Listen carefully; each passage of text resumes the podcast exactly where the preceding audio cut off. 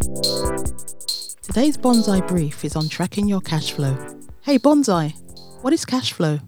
Your cash flow is the difference between your income, which is how much money you make, and your expenses, which is how much money you spend.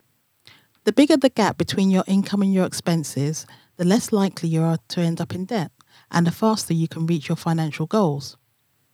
Get in the habit of scanning your bank statements and receipts. Make a note of any trends and bad habits. If it's available to you, find apps that will help you track your spending. Thank you, Bonsai. Bonsai Money is brought to you by money for you dot org. Visit at Bonsai Money on all socials.